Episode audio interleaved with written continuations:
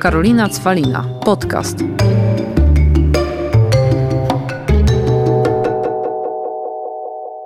Witam Was w kolejnym podcaście Karolina Cwalina, a moim gościem, który jest pierwszy raz tutaj w podcaście, ale już był w odcinku na YouTubie, jest Sylwia Antoszkiewicz. Dzień dobry Państwu. I Sylwię zaprosiłam, bo po pierwsze ją lubię, to wiadomo, po drugie Sylwia jest tak kochaną osobą, to jest właśnie jedna z takich osób, że mi niektórzy nie wierzą w to, bo kiedy urodziłam Polę i wyszło, że kurde, bez sensu w domu nagrywać, to Sylwia się zaoferowała, więc można powiedzieć, że jest to moment, kiedy też mamy dla siebie trochę czasu co miesiąc przy nagrywkach i wyszło, że dobra, nagrałyśmy jeden odcinek, ale tematy i tak nam się nigdy nie kończą i w poprzedniej rozmowie poruszałyśmy bardzo dużo kwestii, jeżeli chodzi o styl, ponieważ Sylwia jest coachem stylu, Sylwia jest totalnym freakiem modowym, Sylwia jest ekspertką, jeżeli chodzi o stylizacje różne do... Ja jestem psychostylistką. Dokładnie, ale też stylizujesz i sesje, tak, i do programu zresztą ludzi, także tam ta rozmowa krążyła wokół tematu mody, ale jest temat, którym też Sylwia chciałaby się podzielić tutaj z nami, a zresztą ja ją do tego namówiłam, czyli jak to jest być super, ekstra, turbo, piękną kobietą po 40 i odżywać na nowo. Co? Ale posłuchaj, żeby było jasne, ja nigdy nie umarłam. I w ogóle nie było nawet takiego momentu, w którym byłoby gorzej. Po prostu gdzieś jakiś czas temu, chyba w okolicach 35 roku życia stwierdziłam, bo wtedy przyszły takie pierwsze stresiki dotyczące tego, że ta 40 się gdzieś tam zbliża już, za rogiem się czai. I wtedy po prostu postanowiłam, że to nie będzie dla mnie nigdy problem. Już na 5 lat przed się zajęła? Kochana, poczekaj.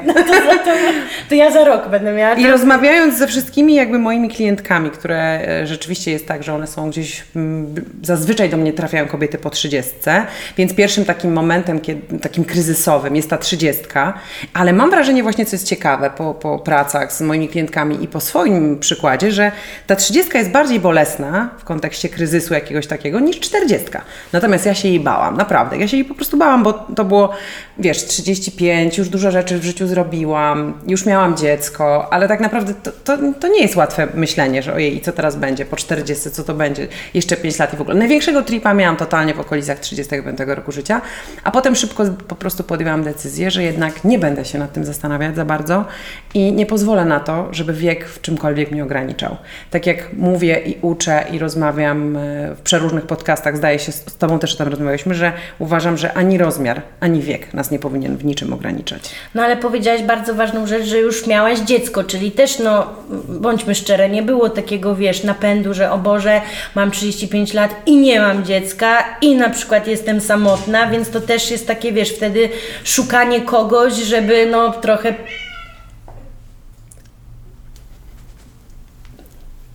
Okej. Poczekaj, Kleksiu, zabierz jej to z pyska, bo ona zaczyna piszczeć, bo ma coś w japie. Dziękuję. Dobra, ale tak jak powiedziałaś, to też był moment, kiedy miałaś te 35 lat, już trochę było stresu, ale przynajmniej miałaś, mówię przynajmniej dziecko, bo jednak znam dużo kobiet, które panikuje też bardzo mocno i wtedy też tak jakby nie daje sobie takiego czasu, żeby jeszcze poszukać, czy w ogóle siebie, bo ja nie mówię, że kogoś, ale też jakby siebie i tak też poukładać sobie wiele rzeczy, bo myśli tylko o tym, że ten czas upływa i na przykład to jest ten czas, kiedy koniecznie muszę z kimś być i coś zrobić, żeby na przykład mieć to dziecko.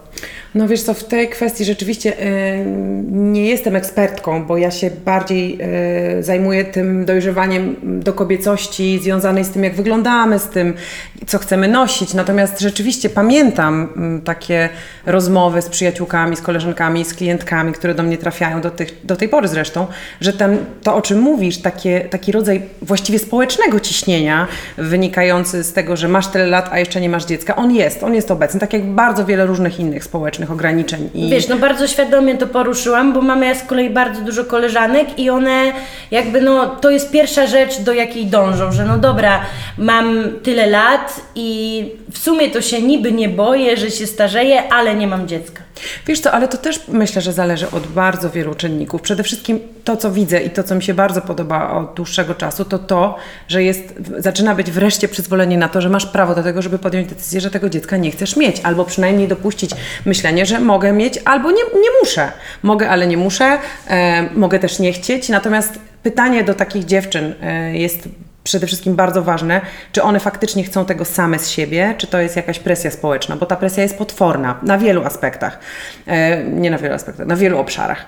Więc jeżeli takie osoby zadają sobie to pytanie i naprawdę z głęboko, wynika to z ich głębokich przekonań, potrzeb i takich rzeczy związanych z ich samorealizacją, to super. Natomiast na pewno medycyna poszła na tyle do przodu, że kobiety rodzą pierwsze dzieci coraz później i też wydaje mi się, że to się zmienia, w takim sensie, że ja nie mogę mówić tutaj nie znam żadnej jakiejś takiej reprezentatywnej próby, na której można byłoby takie wnioski wysnuć, ale wydaje mi się, że bardzo wiele rzeczy się teraz zmienia i że myślę, że ta postawa takiego bardziej zrelaksowania w tym kontekście też jest lepsza, no bo jeżeli za bardzo wywołujesz presję na jakimkolwiek z obszarów, no to tak naprawdę ściągasz na siebie coraz więcej presji zamiast tego, czego tak naprawdę pragniesz. No bardzo się cieszę, że to powiedziałaś, bo naprawdę myślę, że tutaj dużo osób w tym odnajdzie już na samym wstępie coś dla siebie. Naprawdę. Bo zresztą wiesz, no te pandemiczne czasy, to wszystko, to bardziej chodzi o to, że jednak, tak jak ja bym miała Ci powiedzieć, bo pracuję z wieloma osobami, to głównie ludzie nie dają sobie takiego przyzwolenia, żeby się ucieszyć, że te lata mijają, a ja jestem szczęśliwa ze względu, że bardzo utożsamiają to z byciem z kimś lub właśnie z posiadaniem na przykład dzieci, a u Ciebie było też o tyle, bo przecież już się znamy parę lat, też kwestia taka, że Ty właśnie trochę na odwrót, bo Ty właśnie tak w pewnym momencie byłaś ucieszona, to co powiedziałaś, tak wypracowałaś w sobie te poczucie, że jesteś szczęśliwa sama ze sobą, że też zakończyłaś związek, nie bojąc się, że będziesz sama, bo Ty tak naprawdę wiedziałaś, że no trudno, ale to jest Twój czas tak naprawdę i Ty go świetnie również sama będziesz umiała wykorzystać, a jednak wiesz o co chodzi, dużo tutaj osób tego się boi, że no jak to wykorzystać czas samemu, da się tak? No myślę, że to rzeczywiście jest duży przełom.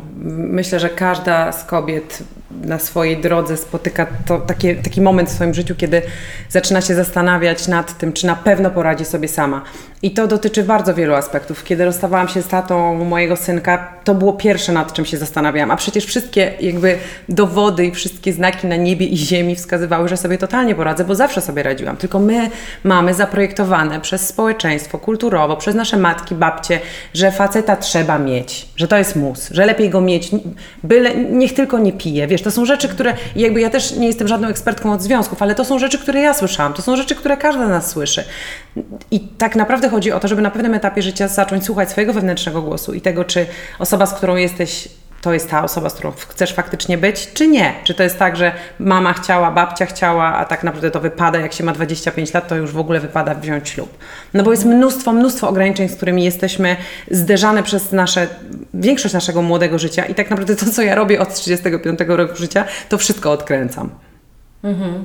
Ale to fajnie, fajnie to zrozumiałam, wszystko odkręcam. No tak, no bo to jest, ja też jestem dokładnie z klasycznej, standardowej, regularnej rodziny, w której moja mama bardzo chciała, żebym ja wyszła za mąż wcześnie.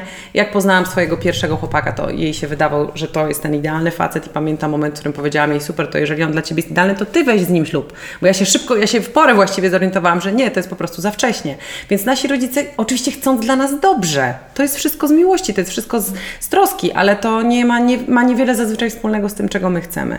Więc ja tak naprawdę później jeszcze długo leciałam na tym, co myślę, że powinnam, potem na tym, co myślą, że powinna moje koleżanki, potem na tym, co myślą. Wiesz, jakby to jest narastanie latami taką cebulką po prostu opinii innych ludzi na nasz temat, na to, co jest dobre według nich dla nas, a co złe. No jakby odkopywanie się z tego, to jest naprawdę żmudna robota, bo to jest 30 parę lat słuchania. Oczywiście, ale to wszystko, co mówisz, to jest to, że no, jest jak jest, że żyjemy trochę wobec oczekiwań innych. Jeżeli sami ze sobą nie umiemy jakby poradzić sobie ze swoimi demonami, ograniczeniami i wypracować takiego schematu życia po swojemu, no to jednak dokładnie spełniamy oczekiwania innych, a nie swoje.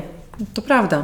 Tylko i właśnie poddajemy się temu. No dokładnie tak robimy, no bo do momentu, w którym nie osiągamy jakiegoś rodzaju świadomości tych rzeczy i nie uważniamy się tak naprawdę na siebie, bo tak jak słyszałam zresztą w Twojej rozmowie wcześniejszej, że kobiety w ogóle mają taką tendencję i to ciekawe, bo powiedział to mężczyzna, że kobiety mają taką tendencję, że stawiają siebie na końcu, bo też jesteśmy w ten sposób wychowywani, żeby być grzeczne, żeby się nie wychylać, żeby się słuchać, a chłopcy są wychowywani do tego, żeby zdobywać świat, żeby być dzielnymi i bohaterskimi. Trochę jesteśmy takimi usługującymi. No, dokładnie, więc jakby jeżeli stawiamy siebie na końcu, no to zobacz, to jakby z samego tego założenia wynika to, że orientujemy się bardzo późno, że na przykład coś, co robimy, to w ogóle nie jest to, co lubimy robić. Mhm. I dziewczyny, które do mnie trafiają, one zazwyczaj są w jakimś momencie kryzysowym. I ja nazywam to kryzysem, ale to nie jest negatywne odniesienie. Jakby tu nie o to chodzi. Oczywiście czasami są negatywne. Rozwód jest negatywny. Ja akurat kryzys postrzegam jako synonim czegoś cudownego, bo sama wiesz i często to podkreślam, że kryzys jest to moment, kiedy my w końcu zaczynamy działać, bo już jesteśmy za przeproszeniem w takiej dupie, że zaczynamy myśleć i analizować, że albo z niej wyjdziemy, albo w niej zostaniemy. I wtedy dopiero w kryzysie najwięcej osób robi ten pierwszy krok. Dokładnie. I tak naprawdę, kiedy przychodzi do mnie klientka, która mówi, że się rozwodzi, to dla niej to jest traumatyczne, bardzo negatywne przeżycie, które ona przekuwa w sukces. Dlatego, że nagle, oczywiście jeżeli tego chce, bo znam też mnóstwo przypadków kobiet, które w momencie rozwodu tracą wszystkie swoje siły i po prostu zostają w tym. I to wszystko zależy od tego, jaką masz swoją wewnętrzną siłę, jak pracujesz nad tym, co o sobie wiesz i jak bardzo siebie rozumiesz, to na bank. Ale chodzi o to, że te kryzysowe momenty są wspaniałe. Ty o tym mówisz w kontekście biznesowym, ja o tym mówię w kontekście w ogóle każdej zmiany. Że zmiana lubi zmianę i że jakby kiedy sobie dajesz prawo do tego, że okej, dobra, rozstałam się z tym facetem, ale może się okazać, że tak naprawdę to jest w sumie początek czegoś zupełnie innego. No właśnie, Sylwia, bo się rozstałaś i znalazłaś miłość i jesteś szczęśliwa, więc możesz być jedną z tych kobiet, która jak słucha innych kobiet, które trzymają się facetów tylko dlatego, żeby nie być samotnym, bo mówią, że już nikt mnie nie zechce i już nie ma na tym świecie innych mężczyzn, to możesz być tym przykładem, że nie, halo, są inni, tylko najpierw ty musisz dojść do ładu ze sobą i naprawdę później jak pójdziesz w świat z tą dobrą energią i z tą pewnością siebie, to zobaczysz, jak po prostu ktoś inny cię pokocha. Amen. Naprawdę, no Karola, to jest amen. Bo Sylwia, ja też miałam taką sytuację, ja też byłam w jakimś takim, nazywam to wręcz patologią, a nie związkiem, co trwało to latami, bo myślałam, ja akurat też jestem osobą, która ma dużo kompleksów i uważałam, że mnie po prostu nikt inny nie zechce, więc dlatego się trzymałam jakby tego, co było.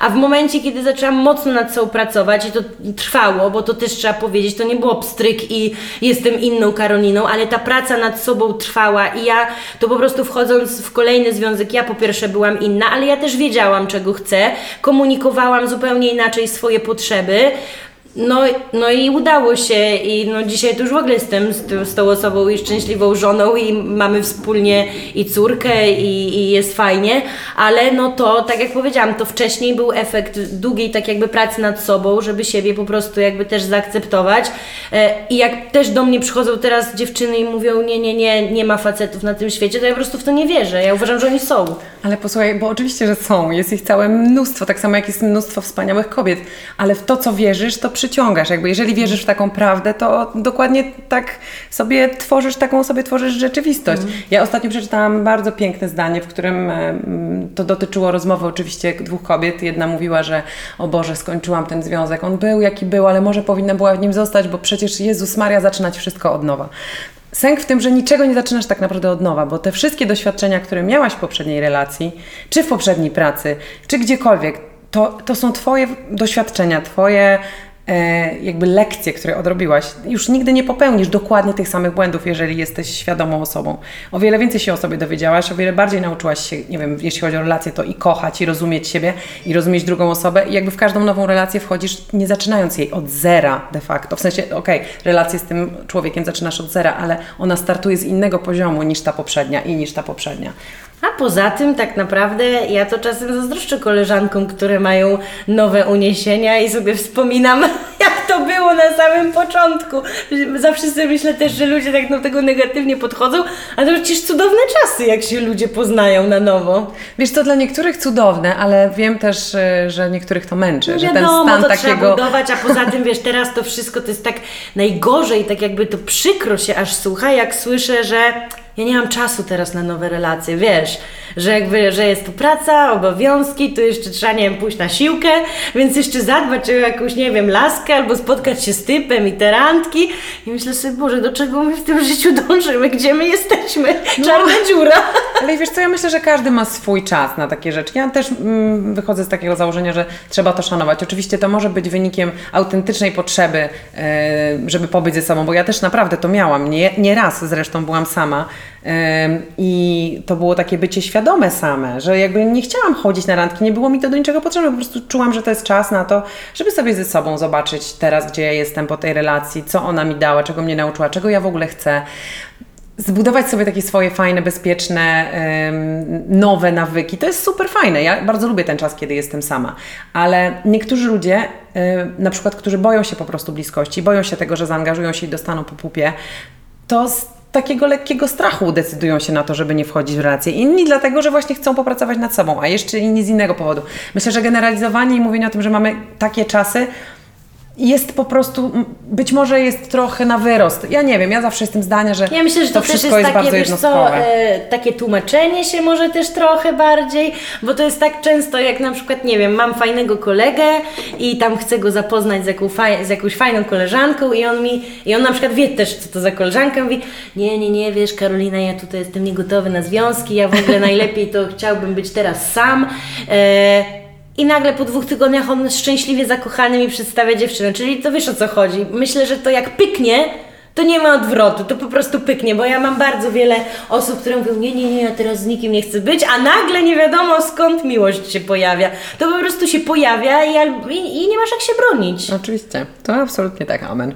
No i tutaj amen jest takie, że Ty jesteś, Sylwia, aktualnie bardzo szczęśliwą kobietą, ale też, żeby nie było, u Ciebie to poszło w ogóle wszystko. Ty i pracownię zmieniłaś, i mieszkanie zmieniłaś, Ty wszystko zmieniłaś w pewnym momencie. No ale właśnie mówiłam Ci, ja mam takie naprawdę poczucie absolutnej jakby tego, że zmiany chodzą w grupach.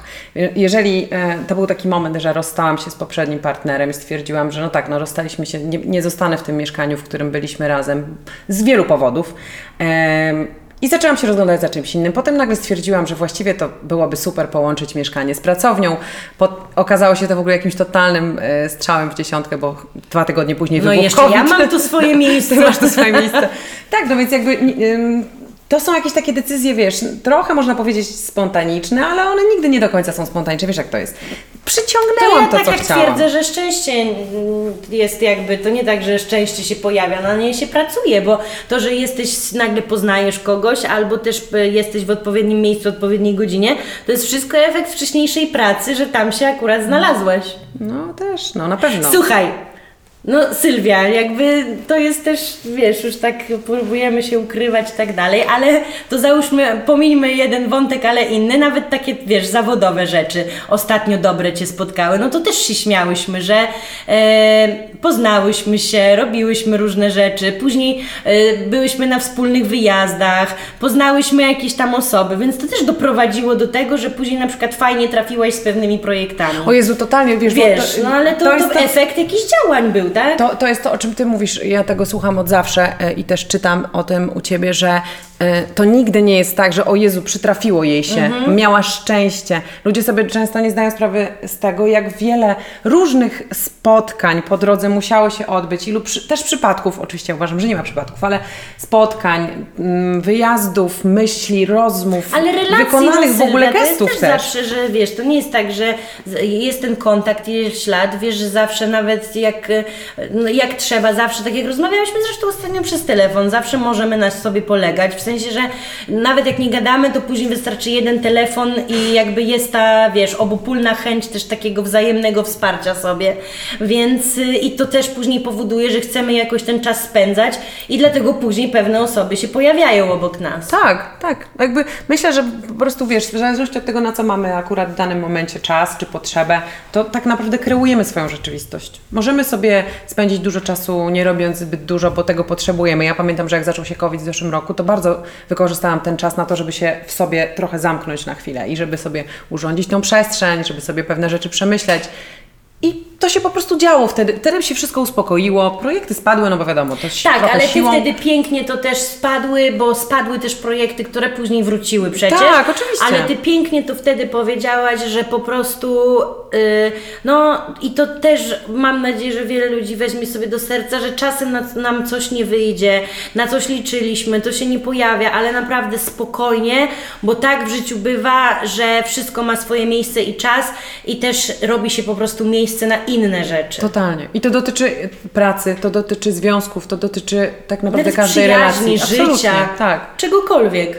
Jak tracisz czasem, nie wiem, jedną przyjaźń, bo po prostu się rozchodzi, albo się nawet z kimś, nie wiem, wejdziesz w jakiś konflikt, który już później jest nie do rozwiązania, albo stwierdzacie, że nie ma, że to już po prostu się skończyło, no to okazuje się, że robi się miejsce na nowe rzeczy, tak jak w pracy. Totalnie rozmawiałyśmy o tym wtedy, w tym COVID-zie. Dokładnie tak, i żeby, no, Sylwia, żeby się nie bać.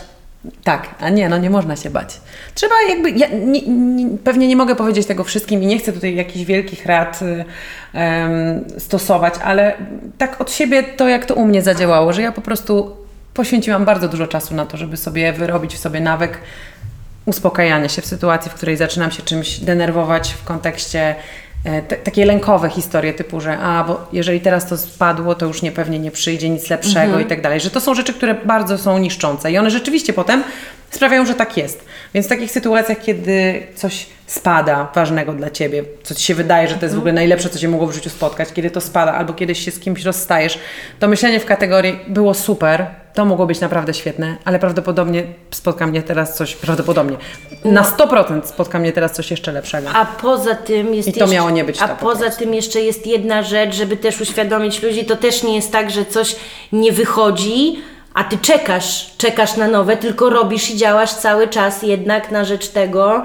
żeby się nawet, wiesz, tak jak powiedziałaś sama, Ty zrobiłaś pewne porządki, więc to też był taki czas, gdzie nie siedziałaś i płakałaś, o Jezu, to mi nie weszło, to straciłam, tylko to był taki czas po prostu małych porządków. Zajęłam się czymś innym. Dokładnie tak. No ale no widzisz, widać po prostu, wiesz Sylwia, to też jest tak... Czekaj jeszcze. To Twój? Ja właśnie nie wiem. Wyłączyłam za wstyd. Dobra, było, że porządki. To Dawid, chcesz tu sobie zdjęcie zrobić? Tak, sobie zaznaczę jakoś. Czekaj. A nie, tu nie pokazuje sekund. No dobra, no to sobie inaczej to zaznaczę. Po prostu zrobię tak.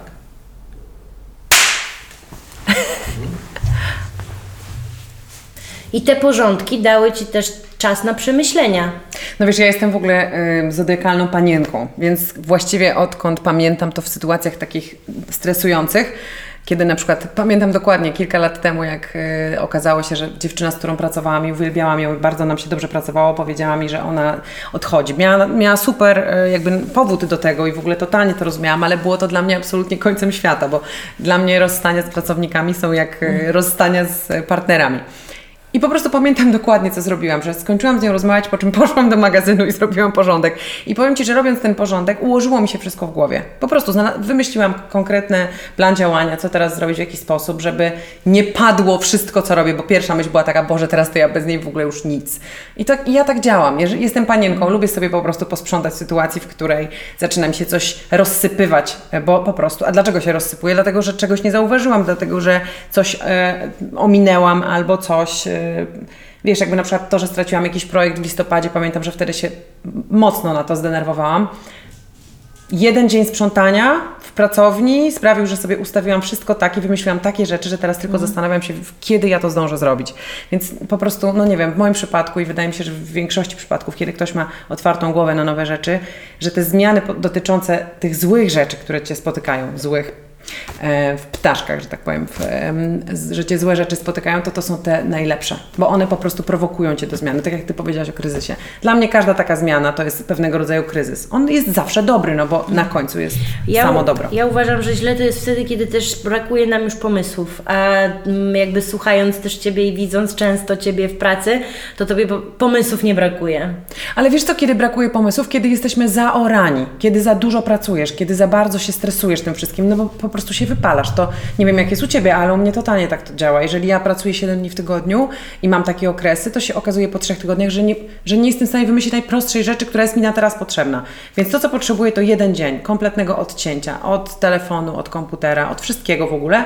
I wejścia sobie gdzieś, wiesz, do środka, albo poczytania głupot, albo wyjścia po prostu gdzieś do parku. Mnie pomysły spotykają w dziwnych miejscach, ale po prostu trzeba sobie dać przestrzeń na to, bo mózg też potrzebuje czasem odpocząć. A czego sobie życzysz na kolejne lata? Słuchaj, chciałabym zrealizować wszystkie pomysły, które wymyśliłam w styczniu. I wiem, że one są nie do zrealizowania w jeden rok. Więc chciałabym w ciągu kolejnych 2 lat je zrealizować. Przynajmniej byłoby wspaniale. Życzę sobie tego rodzaju spokoju, który mam. Życzę sobie stałego dojrzewania emocjonalnego, bo mam wrażenie, że to nie jest tak, że... Znaczy mam wrażenie, po sobie mogę powiedzieć tylko, że dojrzewanie jest cudowne i wspaniałe, takie emocjonalne, ale ono się nie kończy. Jak już wejdziesz na tą pierwszą górę, to nagle się okazuje, że za nią są 2 kolejne i tak dalej. I to jest wspaniałe i chciałabym, żeby to się toczyło. I żebym była coraz bardziej po prostu w tym wszystkim spokojna. A co byś jeszcze doradziła tym wszystkim dziewczynom, które właśnie się boją? Wiesz co, ja myślę, że nie jesteśmy w stanie pozbyć się strachu. Strach z nami będzie. On może być mniejszy, większy, on jest takim kumplem, on nam daje znać o zagrożeniu, tak? On jest potrzebny, ale trzeba sobie umieć odpowiedzieć na pytanie, czy ten strach, który czuję, faktycznie mówi o jakimś zagrożeniu, czy to jest coś, co próbuje nas zablokować przed działaniem. Przyjrzeć się temu, zanurzyć się w ten strach na chwilę, sprawdzić, czy to, czego się boimy, już istnieje, bo zazwyczaj to w ogóle jest nieprawda i jeszcze tego nie ma. Więc jeżeli tego nie ma, to się skupić na czymś innym, bo to jest chyba jedyna możliwość na to, żeby się strachu nie pozbyć, ale przynajmniej go zminimalizować, myślenie, zmienić po prostu punkt, którym się zajmujesz. No i to, co powiedziałaś, zmienić myślenie i też nie pędzić, tak? Nie pędzić, tak jak powiedziałaś, że nie ma się nowych pomysłów i inspiracji, jak jest się zaoranym. Totalnie. I też, tak jak powiedziałaś, że się przyciąga złe rzeczy, jak się o złych rzeczach myśli, żeby po prostu dać sobie ten czas, spokój. Znam też dużo dziewczyn, które zaraz by powiedziały, tak, ale ja sobie daję ten czas i czekam i nic nie przychodzi. A myślę, że to nie jest tak do końca, że jednak te myśli takie cały czas wtedy są i krążą i że to jest bardzo ciężkie odpuścić. Samo to, co powiedziałaś o tym, że czekam, a nic nie przychodzi, to jest, i to już jest autosabotaż. Dokładnie, bo to już jest te czekanie, wyczekiwanie. To jakiś rodzaj presji na to, że myśli się pojawi. A z drugiej strony łatwo tak gadać, bo ja wiem, jak to jest ciężko, jak wiesz, no, jak ktoś Ci mówi, dobra, wyluzuj, dobra, odpuść, dobra, nie myśl, bo to łatwo się tak mówi. I dlatego to jest takie bardzo trudne do wykonania i bardzo trudne do zrobienia, bo tak naprawdę praca nad sobą to jest najcięższa praca do wykonania. I ona trwa. To prawda i tak, to jest praca na pełen etat i na całe życie, ale najważniejsze, żeby sobie samemu umieć powiedzieć odpuść, bo to, że ktoś Ci mówi wyluzuj, to jest chyba w mniemaniu większości moich koleżanek, jak mówi nam ktoś, że wyluzuj, to jest od razu po prostu odwrotna sytuacja. Oczywiście, nie lubimy tego. Nie lubimy Chodzi o to, żebyśmy my umiały sobie powiedzieć wyluzuj, żebyśmy my były tymi przyjaciółkami najlepszymi dla siebie, no bo to ze sobą spędzamy 24 na dobę. Dokładnie, a jak my jesteśmy dla siebie dobrzy, to tak naprawdę dla innych jesteśmy dobrzy i to od razu widać. A propos, nawet ja to czasem widzę, jak takie, wiesz, są Q&A na Instagramie i jest często takie pytania podpuszczające w stylu, a co sądzisz o tej? Albo na przykład ostatnio miałam, że a co sądzisz o dramatach na Instagramie? I ja tak aż się zastanawiam, co ja sądzę o dramatach na Instagramie i myślę sobie, kurde, nic, Karolina, nie sądzę, no bo co ja mam o tym sądzić? No są dramaty na Instagramie, znaczy dramaty, w sensie, że tam chodziło, że któraś coś powiedziała i z tego była wielka afera. No ale no inaczej, a to moje życie, jak ja mam się tym przejmować, mogę się przyjrzeć w stylu, a spoko, idę dalej. Ale dlatego, bo ja mam co robić. Tak samo jak jest kwestia, że nie wiem, ktoś jest, albo na przykład, co sądzisz o tej, bo ona, wiesz, tutaj na pewno kłamie, tu wredna, tu brzydka, tu gruba, cokolwiek. I też znowu sobie myślę, no ale co mnie to obchodzi? No przecież to ona jest w takim razie dla kogoś, nie wiem, gruba, brzydka, wredna, a tak naprawdę, ani ja jej nie znam, nie wiem, kto to tak naprawdę jest, wiesz, o co mi chodzi, bo jak to też jest, o to chodzi, że jak jesteś ze sobą zadowolony i szczęśliwy, to ty nie patrzysz na innych, w sensie nie sugerujesz się, że tamta coś, bo to tak jakby trochę leczysz swoje kompleksy. no to niestety to nie działa. Jeżeli chcesz wyleczyć swoje kompleksy w ten sposób, to nie działa. No jakby wiemy już, że wszyscy mamy kompleksy. Naprawdę nie ma znaczenia to, ile mamy lat, jaki mamy rozmiar i po prostu wszyscy je mamy, bo spędzamy ze sobą za dużo czasu. Ale wiesz, i się też przyglądamy za bardzo. Ale Sylwia, bo to jest jak ostatnio była kwestia, nie wiem, filtrów na Instagramie. Ja myślę, że to nie chodzi o filtr na Instagramie, bo jak nawet dziewczyny przestaną używać filtrów, to później i tak będą się do Ciebie na przykład porównywać, tak jak ja mam, że ja nie używam filtrów, ale na przykład ktoś się do mnie porównuje, bo ja dużo pracuję, wiesz, o co mi chodzi. I jakby jest to porównanie, że ty dużo pracujesz, to coś tam. Że zawsze coś znajdziesz, co komuś nie będzie pasować.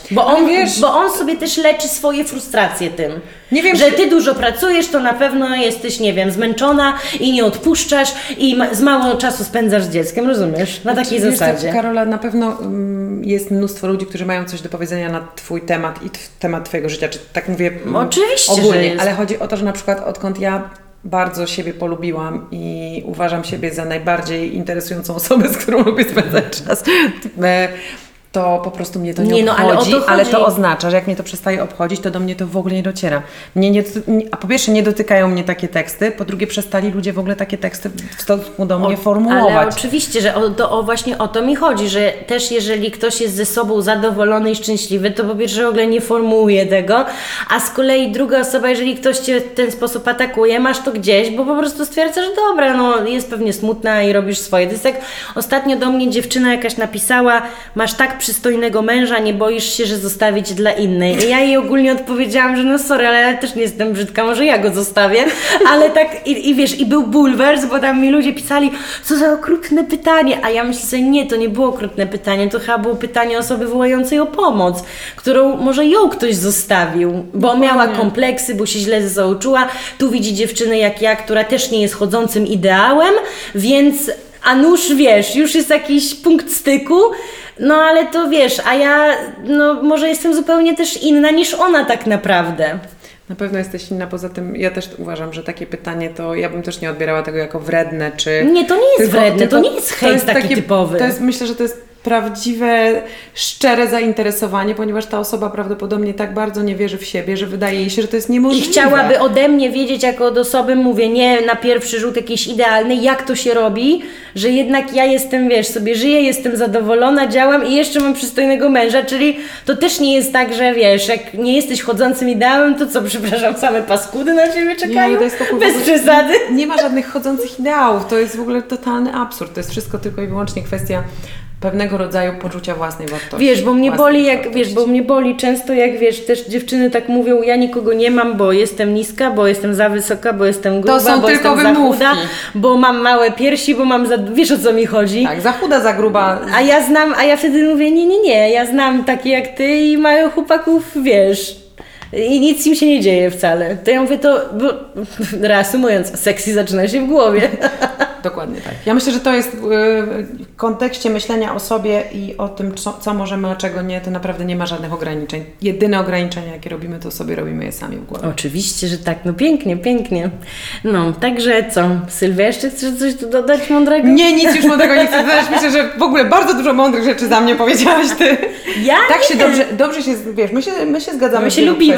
Ja już nieraz mówiłam, że ja zapraszam ludzi, których lubię, bo wtedy wiem, że mi się z nimi będzie dobrze gadać. Słuchaj, ale lubię, to też nie oznacza, że po prostu tylko lubię, szanuję, podziwiam, wiem, że ta osoba ma coś do powiedzenia, a nie, że będzie milczeć. Chociaż mam ten talent, że nikt przy mnie aż tak nie milczy, ale czasem ludzie traktują trochę, boję się, że mogą potraktować, bo ja zawsze nazywam te podcasty, że to są rozmowy, a niektórzy to mogą potraktować na przykład jak wywiad. To nie jest wywiad. To są totalnie rozmowy. Ty jesteś bardzo... To nie jest tak, że zadajesz pytanie i ja się produkuję później przez 40 minut, tylko ja mam z Tobą poczucie, że jest totalna rozmowa i Ty opowiadasz równie dużo. My sobie pogadałyśmy. Zawsze okazja. Mam tylko nadzieję, że znajdzie się przynajmniej jedna osoba, jedna dziewczyna, która słysząc jedno z naszych zdań chociażby, coś wyniesie z tego dla siebie, bo staram się przede wszystkim, żebyśmy to, o czym rozmawiamy, było jakkolwiek inspirujące dla tych wszystkich dziewczyn, które myślą, że są na coś za stare, za młode, za chude, za grube, za głupie, za mądre. Dokładnie tak. To jest tylko w ich głowach. Dokładnie. Pamiętajcie, że wszystko zaczyna się w głowie. Dzięki jeszcze raz, Sylwia. Dziękuję Wam i zapraszam do kolejnych podcastów. Sexy zaczyna się w głowie.